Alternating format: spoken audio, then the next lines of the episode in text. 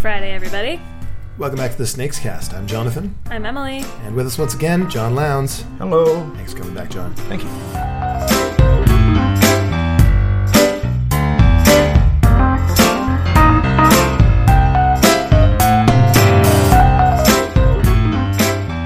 So, okay, uh, there were some tears last time uh, because, oh my god, Pictomania. The fact is, though, that if you do want to make your friends cry and feel like they're terribly inadequate failures in a game that involves drawing, that's not your only option because there are other painfully difficult and soul crushing and mean spirited and just plain awesome games that do that. It's nice to have choices when it comes to making your friends cry, you know? A game for every occasion. Uh, the one that I think I've enjoyed the most so far is Captain Sonar. It's, it's it's not a game where you have to draw pictures per se. It's more like remember we talked. It was actually it was John talked about dots. Uh, the game of dots way back uh, Yeah. on Monday, and I was talking about the weird space, you know, pencil shooting stuff game. Captain Sonar kind of harkens back to those. Well, it's more like Battleship, really, than any of those things. Competitive team-based battleship. Pretty much, Yeah. It's just like uh, the Hunt for Red October, but with two teams of four. You have you, have you seen how this one looks, then? No, no, yeah, you're both looking at me like I'm supposed to add something to the conversation, but I've never heard of this before. Okay, let me paint you a picture. So right, you've I'm- I'm closing my eyes. I'm you've, ready. You've, you've got a long table. You've got four people sitting on each side. Those are two teams.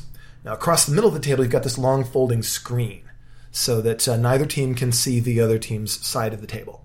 And each player, each member of this crew, has a, a dry erase board in front of them, just a little sort of you know laminated sheet and a dry erase marker. Got the captain, the first mate, the engineer, and the radio operator. And they're each the crew of a submarine, and you're trying to sink the other team. Charming. You with me so far? I'm with you. Oh, I'm with you. I love this game. Everyone has their own role. Kind of like a submarine. I like to imagine that we're actually on the USS Enterprise because it's just way more fun that way. Um, that needs to be in Captain Sonar number two. Now, basically, everyone is going to be using their sheets in a different way. The engineer is going to be trying to fix damage that's on the ship, right?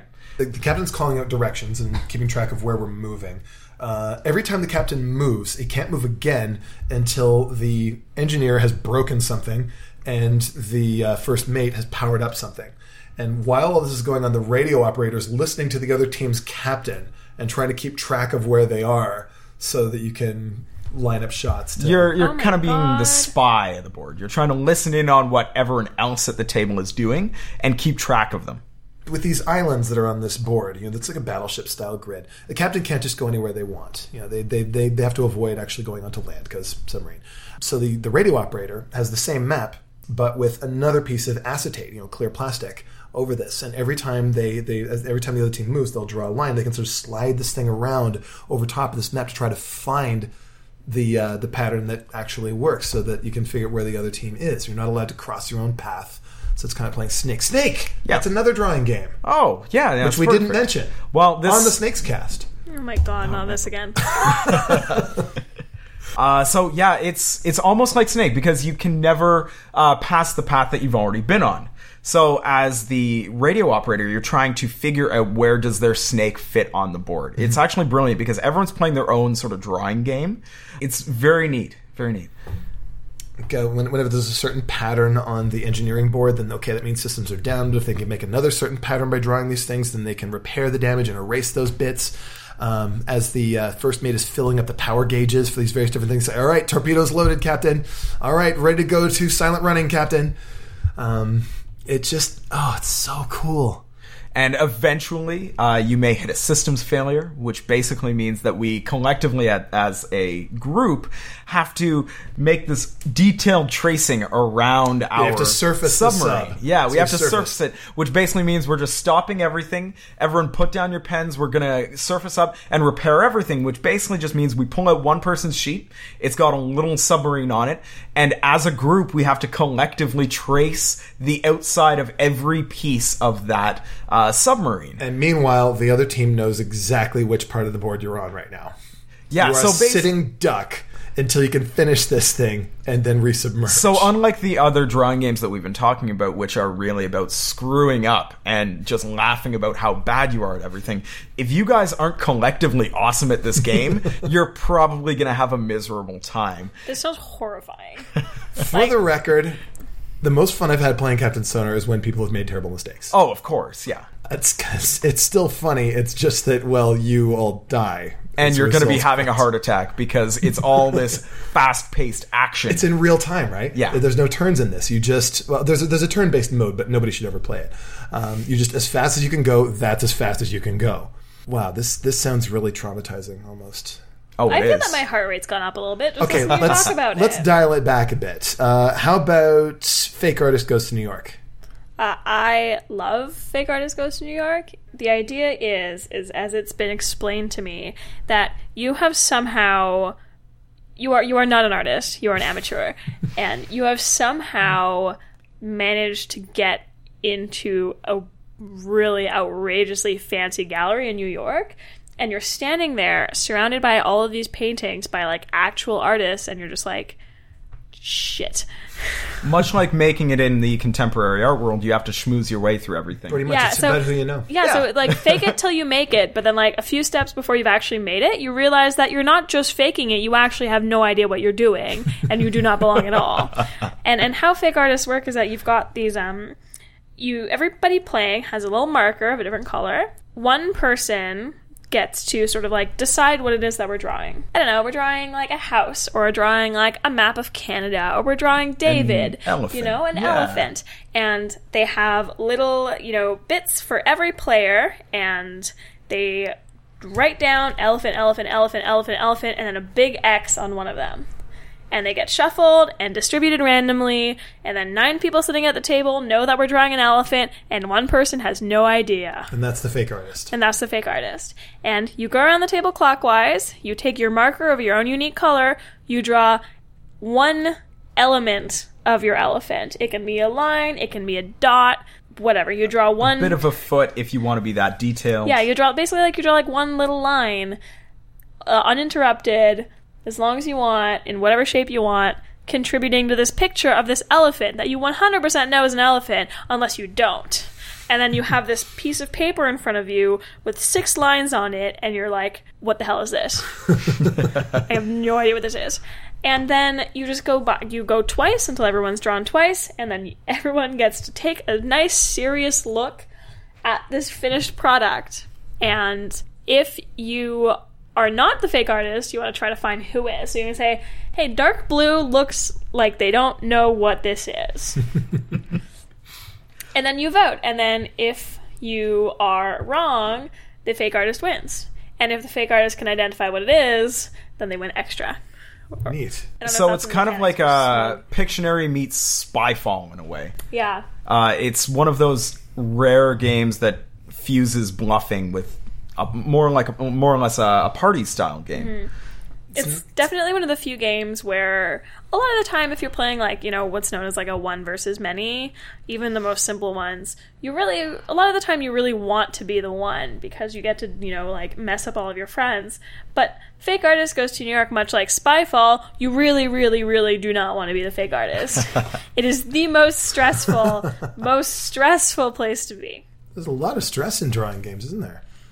Yeah, I don't know. pretty t- It's like, you know, Unless you don't take it seriously at all. I guess. but then you'll just lose. That's the story of my life. Chances are we're never actually going to see this at uh, the cafe because I mean you need ten different colored dry erase markers, and frankly, it's and it's difficult enough to keep one color of dry erase marker. Not to check mention the cost of that game. I don't think you can find 10 different colored dry erase markers. Now, not every, obviously, like any sort of social deduction game where you're trying to figure out who's on whose team, having a decent crowd of people is necessary for this. That's the case for, uh, you know, for telestrations. It's the case for pretty much everything we've talked about here. Uh, I think Doodle Quest is probably the only one that's sort of kind of works with two.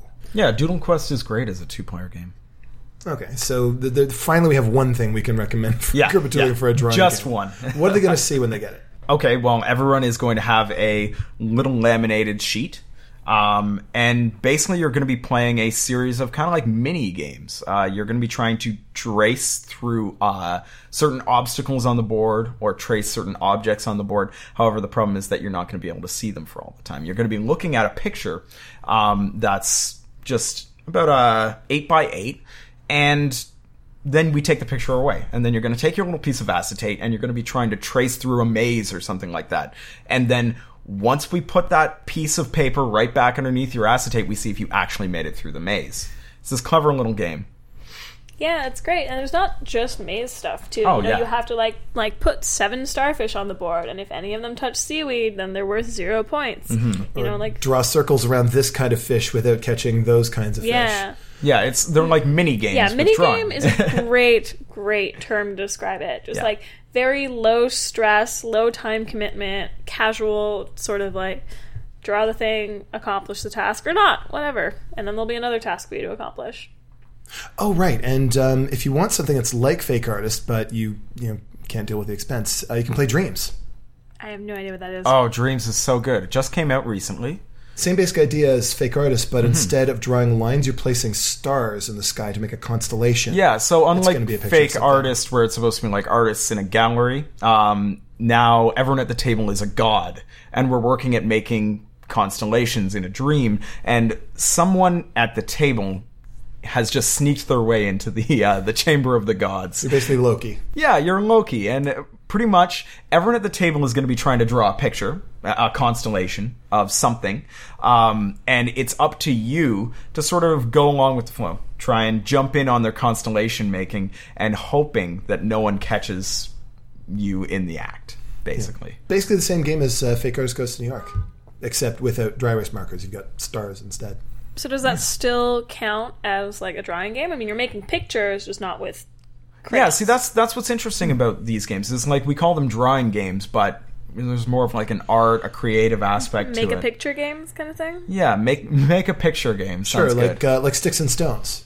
Yeah. Yeah. It's, it's kind of Pictionary, only you're using these brown wooden, well, they're not, they're actually plastic, but they're supposed to look like sticks, and Yeah. these uh, sort of vaguely circular gray stones, and you use them to make pictures.